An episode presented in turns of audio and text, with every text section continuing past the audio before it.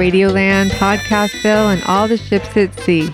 My name is Kate Wolf, and you are listening to the LARB Radio Hour, brought to you by reader supported LA Review of Books.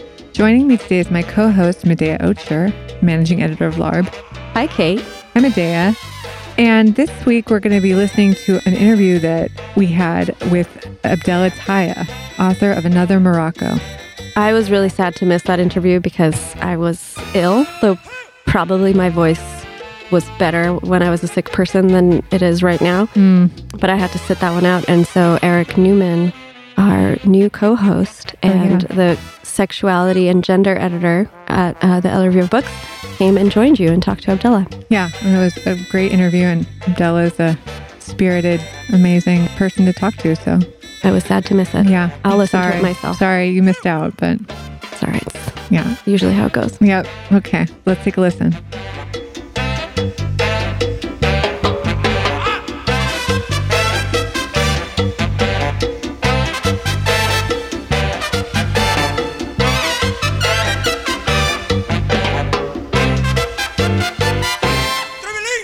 Here today with Abdellah Taia. Abdellah is a Moroccan writer and filmmaker based in Paris.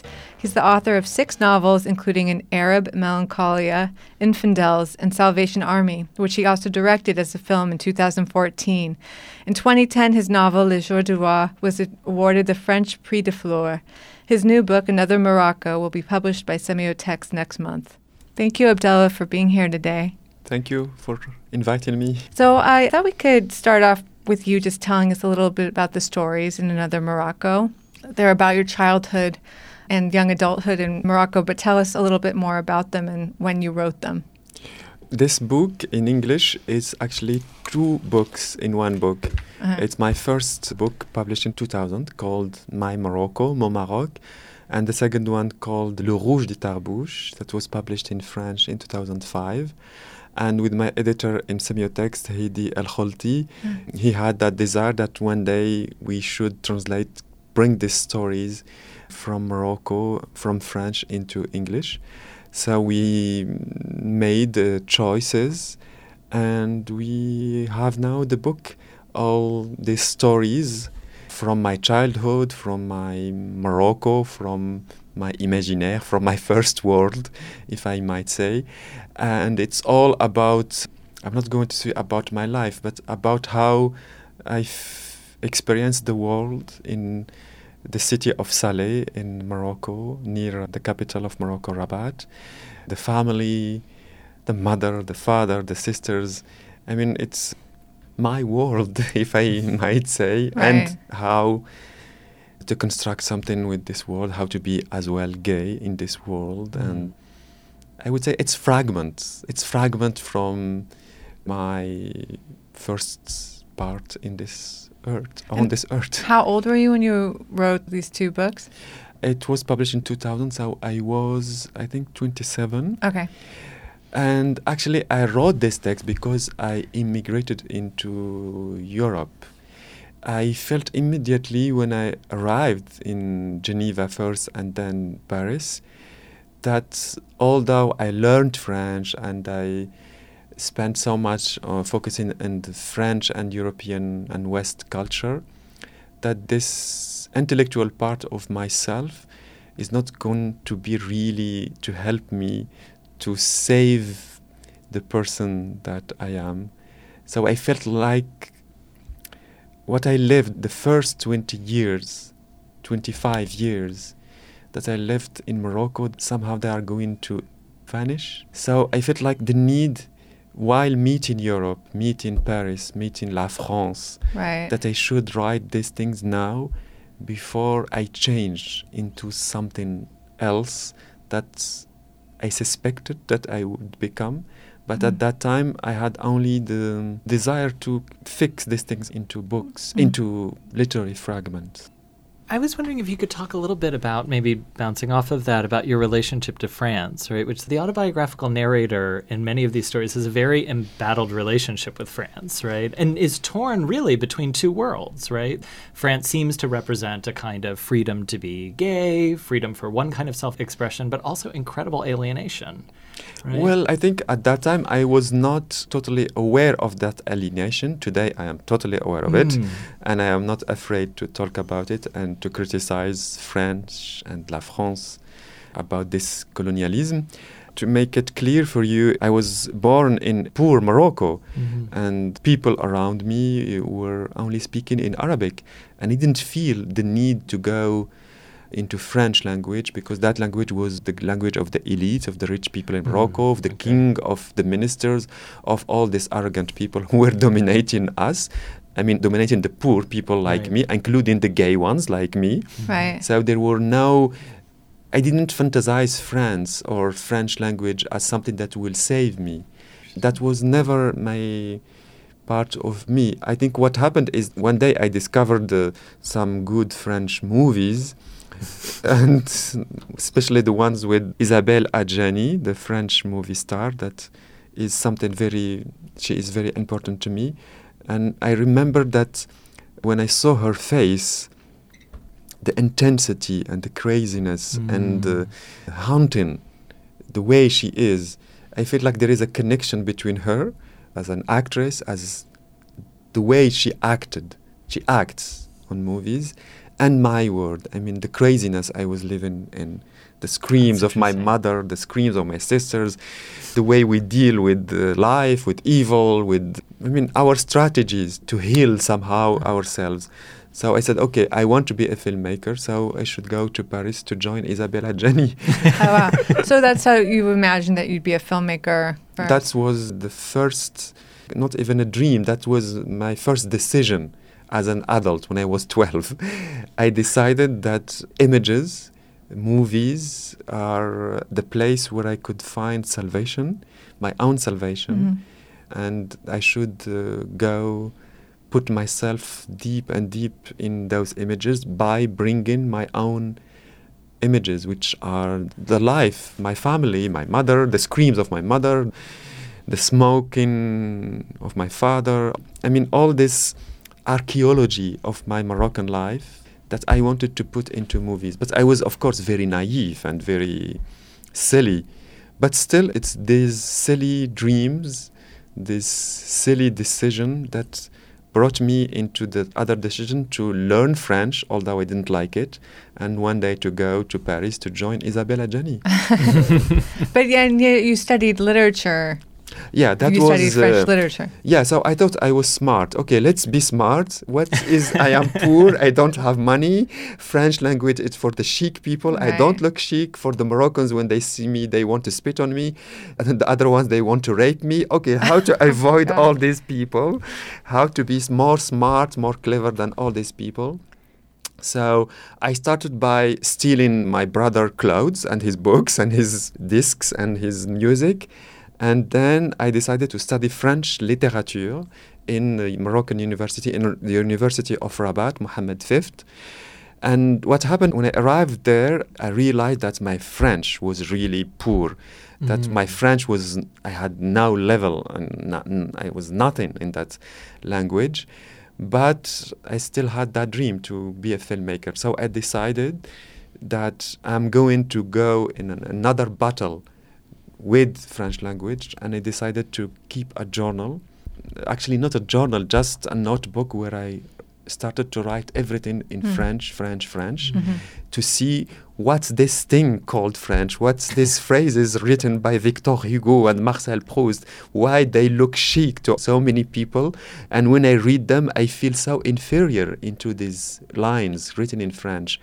Where is this coming from? So I decided to you know, it's a culture. It can't be only you cannot get it because only you are fascinated or you are in love. A language is something where all the political things and all the problematic things are happening, sure. including yeah. hate and including inferiorization of the other. Mm-hmm. So French language was used by some Moroccan people to inferiorize the Right. other people, including me. So the problem with me that I went to French language, although I felt and somehow I still feel inferior in that language. Mm. What's interesting in the book is that there's a kind of a the stories. You know, they start as these beautiful recollections of your home life, and you have a very large family, and these scenes of all being together. And then mm. at the end of, especially in the first few stories. You'll turn around and say, "But I didn't know I was wrong." You kind of disavow your experience in a quick turn. I would not say that I was wrong. I'm just aware today, I'm 43. Right. I am more aware of the politics of what's going on in the world. Yeah. Right. The West and the place Of where I'm coming from, Morocco was colonized by French people, and French people today they think they do only good thing in Morocco, and this is of course. But it, but uh, the book also fault. has that kind of double awareness because you're becoming more aware of what your childhood Mm-hmm. meant. You're writing the book when you're in your 20s. But again, Right? I, I wrote this text because I went to Paris. Because Right. the reality of France, the sociology of France, the way French people treated immigrant like me, I felt like they are going to take something from my soul, from my memories. So these lives I had with me that I lived in Morocco, and although they were also very problematic, a lot of suffering, a lot of things that were not okay at all, including being gay, being mm-hmm. treated badly as a gay person in Morocco. I felt that there was that, but there was as well other things, other stories, other images that I should put into words immediately when I arrived. So I feel like these stories now in this book, Another Morocco, I wrote them in order to save myself another time. Mm-hmm. I thought that by going to Europe, to Paris, that would be the salvation, but it is not. I don't think the West saves. The West gives rights, laws to protect the individuals, to protect people who want to do this and this, but the West also pushes you another corner, which is what we call individuality. Individuality is a good thing, but it could be as well individualism, Yeah. which is not, I think, a good thing. If individuality is isolation, the way I felt it when I arrived in France, like for instance, just to renew the French residence card, just to go to the bakery and to face the French people, the way they look at you and they tell you, oh, you are Arab, Mm. but Yeah. and not to feel inferior, the way they look at you that way, that was another struggle that I was not expecting to go through, but I had to face it, and I feel like the texts in another Morocco are. I really wrote them in order not to dissolve Mm. totally into this French chic culture. Right. That's really interesting. I am haunted still by there's that story. I can't remember the name of the story, but it's the one between Mohammed and René, in which there's a René is a French guy on vacation and he has a romance with Mohammed. Ah, And the Tangier, they- the terminus. Yes, of exactly. Angels. Oh, Angel's Terminus. yeah. Angel's Terminus. Angel's Terminal. And I found that to be both incredibly heartbreaking, but also deeply true. Like there's something about that that both of them want something from the other, Mm. which is, on the one hand, a, a little exploitative, right? But also impossible, right? Well, I think literature and writing are a lot to do with impossibilities. Yes, exactly. And I think we write because we are in a situation of impossibilities in the real life, and we hope that some solution kind of will appear by writing. But of course, there is no solutions even when we write. Right. But we keep doing that illusion working wherever we like it or not, whether we like it or not. So in that story, there is. I thought that let's bring these two isolations, these two isolated people, one from La France, the other one is Moroccan. The Moroccan dreams about going in Europe, thinking that will be his salvation, and the French is somehow tired of being in the West and Mhm. think that to meet with a young Moroccan sexy boy that will save him. So there is something tragic in that story, but at the same time, there is something miraculous, which is the meeting between two lonely Yeah. people, and they do something, I don't know, crazy that we could call love. yes, yeah. I wonder if you could talk a little bit about how you have been received in Morocco and how your work has been received there, because I know these books were Mm. kind of controversial and brought you to attention. And maybe you could tell us also about this article that was published in TelQuel and in Morocco, yeah. yeah. Well, I think uh, the problem started when I came out as a gay man. uh, Which was in, in 2006, January 2006. Okay. In France. No, in Morocco. I was, okay. At that time, I was doing the promotion of the second book. And that book was promoted first on TV. So the Moroccan people looked at me and I think they found me very nice, very sweet and cute. And I think they kind of, even the poor one, they saw themselves in me. And then four months later, I turned up into that faggot who oh, who is saying I am gay and maybe they stopped liking me.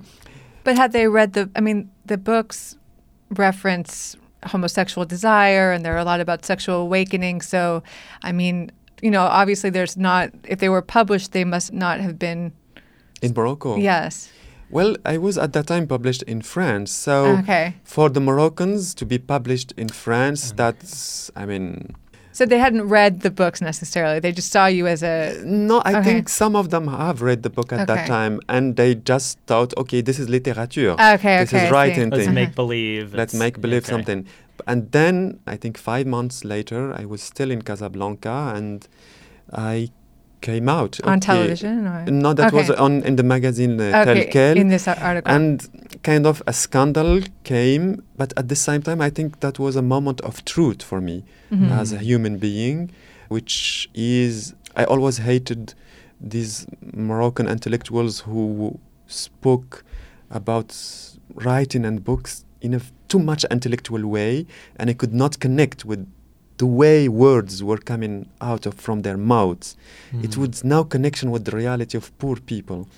And I felt when the journalist asked me the question about my homosexuality, this is my chance to connect with myself, my young self, my little self, mm. with the reality of the rest of the Moroccan people, not only the gay ones in Morocco, but the whole reality of Morocco. That literature is also about life, about the political dynamics, political struggles that are happening in real life. So I did that. Lots of people hated me, lots of people insulted me and attacked me. But at the same time, I felt this is my chance to say something that will maybe save the little boy that I am still. Yeah. You're listening to the LARB Radio Hour coming to you from Emerson College in the heart of Hollywood. And now for this week's book recommendation.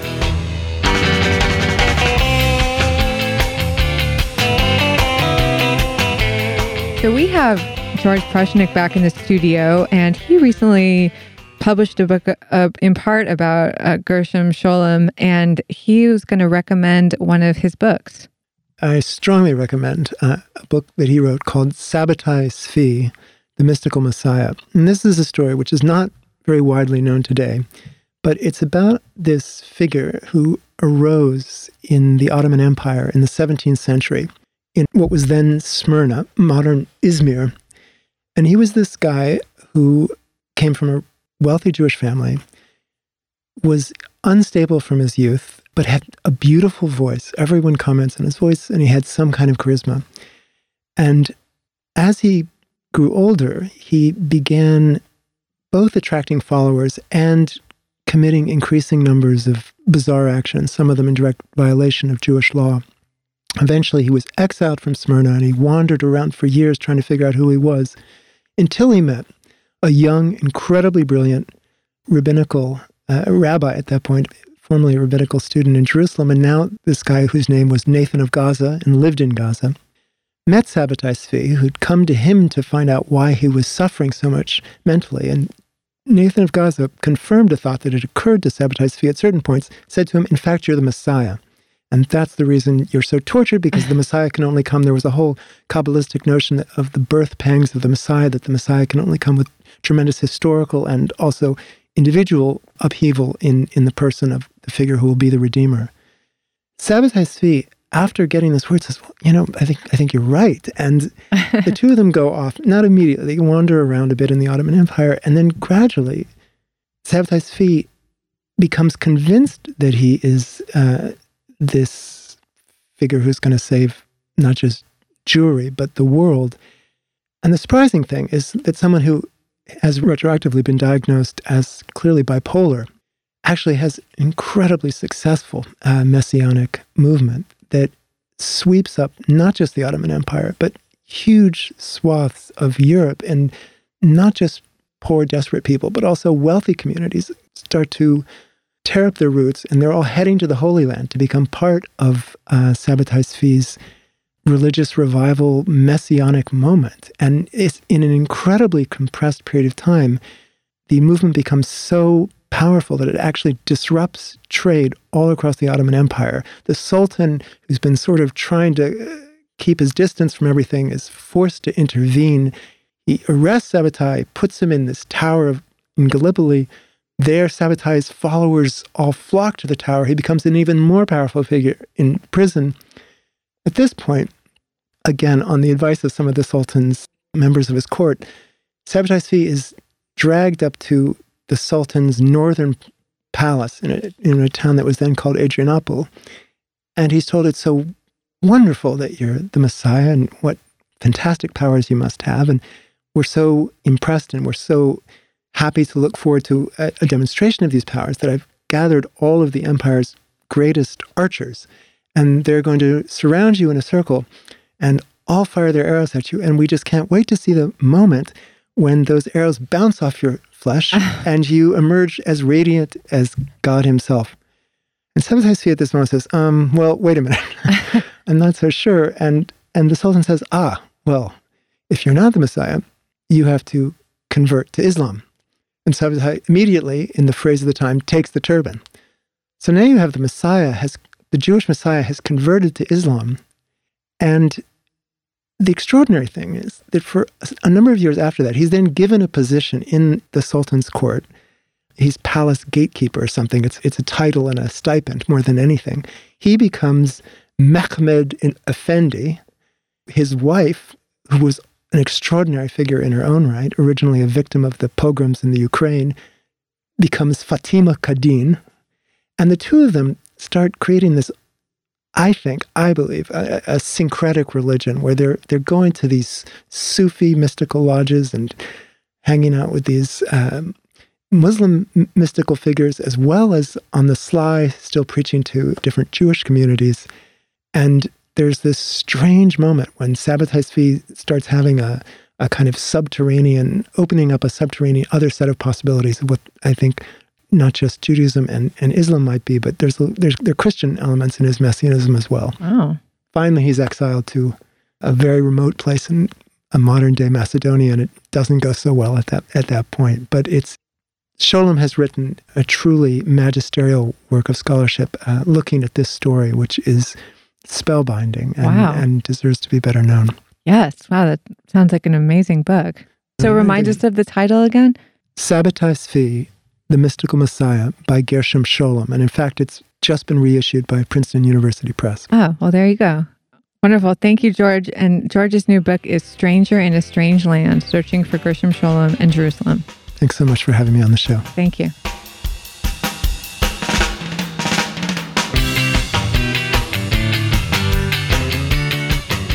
You're listening to LARB Radio Hour. And now back to our interview with Abdellah Taia, author of Another Morocco.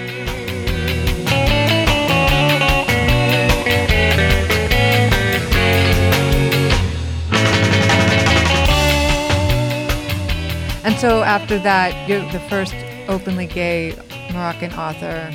That's I mean, a is big that title. so? Uh, well, I confirm. Okay. I confirm. I have still have owned that title. Okay, nice. But to be true, there are other books in Arab literature with homosexuality uh, in it. Like uh, there is Hanan Sheikh, uh, she's a Lebanese writer who talked about it in a novel called Misk al Ghazal. There is this Syrian writer. Samar Yazbek, there, but there are not that many artists, Arab artists, who came out as I see. gay persons. Well, because I was going to ask, there's a story where you're with your cousin and you go to see the grave of Jean Genet. Oui. Uh-huh. And, you know, the other were Paul Bowles, all your fellow students, you turn them on to Paul Bowles. And these are people who allude to homosexuality, Jean Genet perhaps more than allude, but that they're popular would almost seem like, well, there's an acceptance of that as a fact of life, but as long as no one owns up to it. So I was going to ask, yeah, like how much is homosexuality referenced openly in, In Morocco? Yeah. Well, there is the law that condemned homosexuality, but we have to remind you that's a French law that Ah, was brought by the French people and put there. But still, the Moroccans took that and put it on the other gay people in Morocco. But you know what? When I was a little, I had no idea about Jean Genet and Paul Bowles. Right. I learned about them when I was, I think, 21, 22, and that was too late for them to come and save me. So during many, many years, I had to find a way to resist with the arms of my own reality in Morocco. And believe me, there in the reality of Morocco, there are a lot of transgressions, lots of incredible things happening. The things, i- the problem is we cannot speak about it openly Mm, yeah. Because of one reason the people the political people the people running the country don't want these people to be free so the poor ones like my family cannot i'm not going to say tolerate can cannot afford to have a gay son out in that society because the political people don't give these people places political places where they could be totally uh, themselves Mhm. and to to accept each other. So at, when I was little, I hated a lot of my family, my parents, and my big brother. But today, I see why they didn't protect someone like me. Why even them they insulted me. Mm. I'm not trying to say that to justify homophobia. I'm just trying to see where the problem is really coming from Right. because we tend to say Arabs are homophobic, are, are this and that. But I always feel when we say that, especially when we hear it in the West, that um, we are somehow saying the same things that these, uh, these dictators Mhm. wanted us to be. I think an author like me, especially published and translated into English in America, that's a big thing for me, has the duty to say something right about what is Yeah. going on and not only to say what the powers want me to say. Right. Right.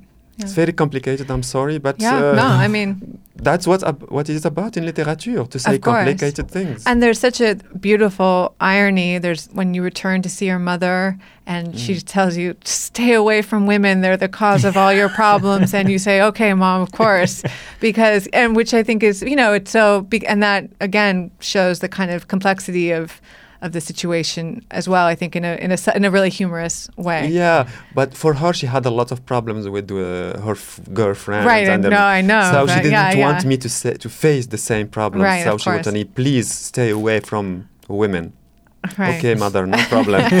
right, right. Yeah.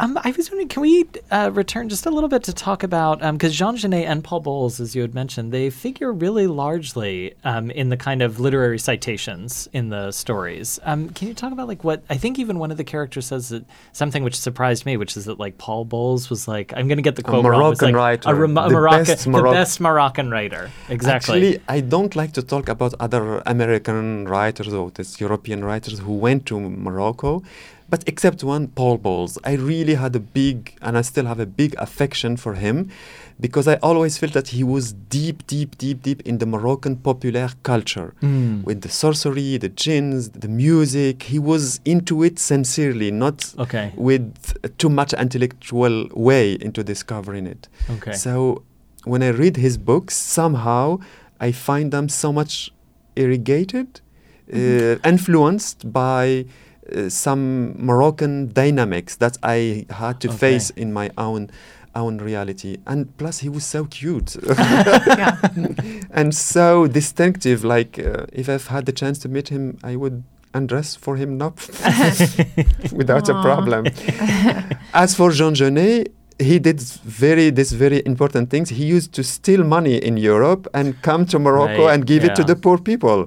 That's He's why an he's incredible figure. A saint Yeah. for so many Moroccans. So I love this idea that these two men brought something from them by writing something in their books that is so very very much Moroccan that someone like me when they he, when I read them I re- give them that my blessing you are Moroccan Mhm. Nice. I loved how much cinema played a role in the book, and you know this going to see these bread and tea um, Mm. double features, and just Mm. really, and I I didn't realize that you know you could go and just really go to the movies all day was what it sounded like, and it sound and as you were saying before, Isabelle Adjani was your awaken awakened your connection to, to France. And um, so I was wondering if you could just talk a little bit more about how cinema was a influence on you and and maybe about the experience of then going on to direct a film and what the connection I always was. felt that cinema is for the poor people. Uh, literature is somehow there is this bourgeois thing going on with not in, not anyone can afford to buy a book to read it and to speak about it in a very intelligent way. I'm, in my place in the neighborhood where I was living, I always felt like this is not for me. But cinema, cinema can speak to anyone on this earth. And the first cinema I, I met was uh, the Egyptian movies on Moroccan TV. Each Friday we had an, uh, an Egyptian film. That was a huge influence for me because it was about melodramas, love, belly dancing, lots of crying, lots of. Um, I mean, it, I, although it was Egypt, I all I felt that my reality was somehow represented in those images, and they were speaking in Arabic, and that was very important to Mhm. me. Like I felt some connection. And then when I started, when I knew how to steal money in order to go to movie theaters, the film, the films again for the poor people were the, this double program, which it, it starts with karate film, Chinese karate film, Jackie Chan, Bruce Lee, and Ninja, all those stuff. This is the beginning of this 80s, huh? right and it starts with that which is um, something strong and then the second part was this endless bollywood movies that we loved so so so so very much and this was in the 80s before bollywood became here in the Mhm. west so so so much hip so i feel somehow that i am nourished by this popular culture right right um, somehow, I think even in the way I write and the way I edit my texts, the way there is always this idea of fragments. It's always about fragmentation, if I might say, in my books, even Mhm. in the novels I wrote. You will never find a story like linear story. It's always cut, uh, Mm. ellipses, things that are that start and then I cut them abruptly and actually i love that it's coming from this the, the, the, the, the way cinema is written the editing you cut and then you go to, to something else and yet the, the, the, the, the spectators can follow you by imagining what was cut between the two images totally yeah Mm. somehow I I understood when I was little that this is what it is about when you watch a film. That you watch the image, but at the same time you have to imagine what is behind the image and what is going on between the images. hmm And I think that it's in my way of writing. yeah i can see that and then what was it like when you actually were directing a film oh God, or that's was the hardest thing on earth to do. I, I could imagine Now I understand why all these people in Hollywood were having screamings and, and having crisis and neuroses and because it's really hard. It's not only about having money. That's a hard thing to get Big part first, yeah. money. But when you when you are doing a film, uh, shooting a film, making the scene, uh, you really you understand that if you only go there by you, because you are influenced by some big filmmaker or by some famous actress, by faking it, it will not work. You Right. have really, really to go deep, deep, deep inside of your uh, heart, deep inside of your stomach, of your skin, of your blood, and to put all that, your blood, to put it there. Otherwise, it will not work. And believe me, I think when you sh- are shooting a film, maybe that's the most honest, sincere moment of my entire life. Because what I am was there. Little bit good and very, very bad person. it was there in order to make something true happening. Right In order to make something true happening, takes a lot of um, manip- manipulation Yeah. strategies to work on in order to make them. I'm not. s- I hope people who are hearing this, they are not having a bad image of cinema. It's just that to make things look like life and true in cinema, it takes a lot, a lot, a Yeah. lot. well it's so different than just being able to to write something on the page you know you Mm. have to It- Yep. Uh, when you write, you are crazy and alone. right When you make a film, you are 60 people crazy on a set. right not alone at all but, Not alone Yeah. at all. yeah But I loved it. So are you going to make more films? You think? Or? Yeah, yeah, yeah, Okay. yeah. I hope so. I hope I will find the right persons to seduce in order to give me money. Oh, yeah, do you have films that you are currently thinking about? yeah, yeah, yeah. Of Okay. course. Yeah, yeah. I mean, I have only myself in the world to take uh, to take care of, so I have plenty of time to imagine things and to work on them and to prepare them in my little brain. Let's talk a little bit about kind of your style, right? My Um, style. the the writing style. So I I loved what you were saying about it being very fragments, right? And that works Mhm. perfectly, obviously, for the short story form. Um, I also think one of the things that, as I was reading, I thought was such an, an incredible achievement is like this distinct uh, tactile sensuousness that you have in your way of representing the world. So it is fragments, right? We see glimpses, but there's something about like. And this is maybe going to sound a little gay, but No, it's no like the- problem. the I am gay, like- as you know. Same, but the um, it's like you give us the sense of like a garment, like the way that it like gossamer like flows like through the air, right? You you capture those moments, also human moments, the screaming, the crying, but you really bring us into the sensorium. That's what I'm trying to get at, the sensorium of the world it's that you very inhabit. important for me. So the can you tell us how you do that? It's all about skins. Yeah, the That's true, there's lots of touching in the- Yeah, Yeah, the lots of skins, skin. how the skins are at- attracted to each other and Mm. influenced by each other, and how the vibes of uh, from the other bodies they enter you and they influence you and make you have uh, sexual desires, uh, Mm. dark desires. Um, I don't know. I feel like it's all about the bodies. It's not about being intellectual or intelligent because that's have a lot of limits. The intelligence Right. has a lot of limits. The body knows it better than us and has other strategies. And has its truth, right? Absolutely. The body has a truth. so yeah. I think this coming because I'm coming from Morocco, where uh, we could not speak a bit about a lot of things, but not to speak about uh, things because it was forbidden, etc., etc. Didn't mean that we didn't live, that that our body didn't experience things, complicated things. Mm. So in my books and when I write, I feel like I, this is what I have to put: these bodies, this sensuality, this earth, this me, little boy, walking barefoot in the streets, screaming, hungry, uh, knocking on the doors, give me food, give me mint, give me money. When I didn't have, like, I, I could turn into bigger. Like if I didn't have money, okay, I'd sit and give me money, no problem. You know, all these uh, experiences that could seem here a little bit adventurous for you. But for me, Mm. um, I grown up not to be ashamed of the, all these things because I felt and I still feel that this is what is about in life. Bodies connecting, bodies connecting Mm. in a very sensual way. Right. Um, it's important too, of course, sensuality because it's skin. It's all about the skin, Mhm. skins. It's in me. What can I say?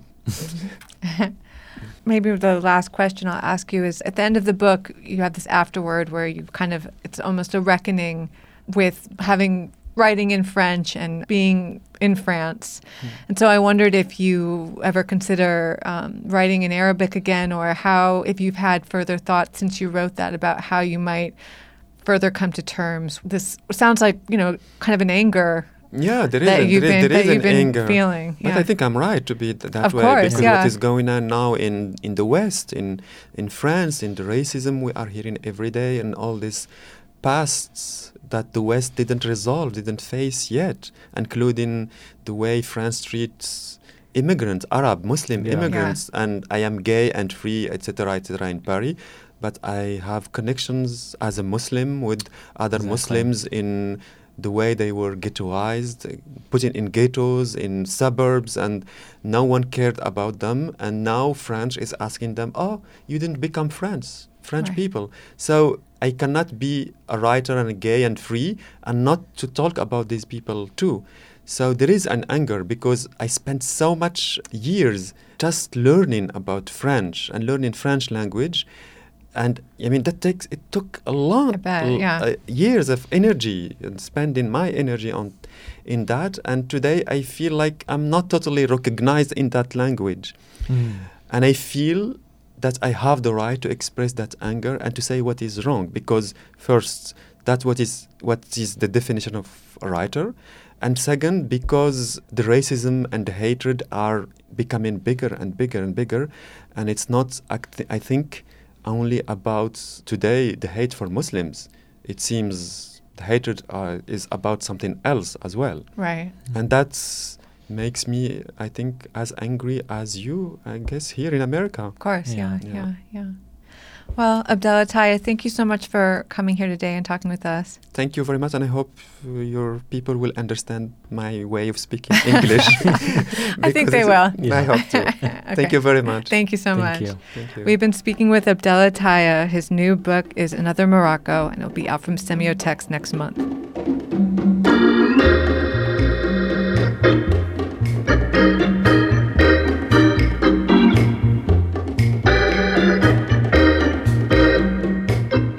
You've been listening to the LARB Radio Hour. Our executive producers are Medaya Ocher and Kate Wolf. Editorial advisor is Janice Rochelle Littlejohn. Our engineer is Ernesto Orellano. Our researcher is Chloe Chap. Production volunteer is Jake Levins.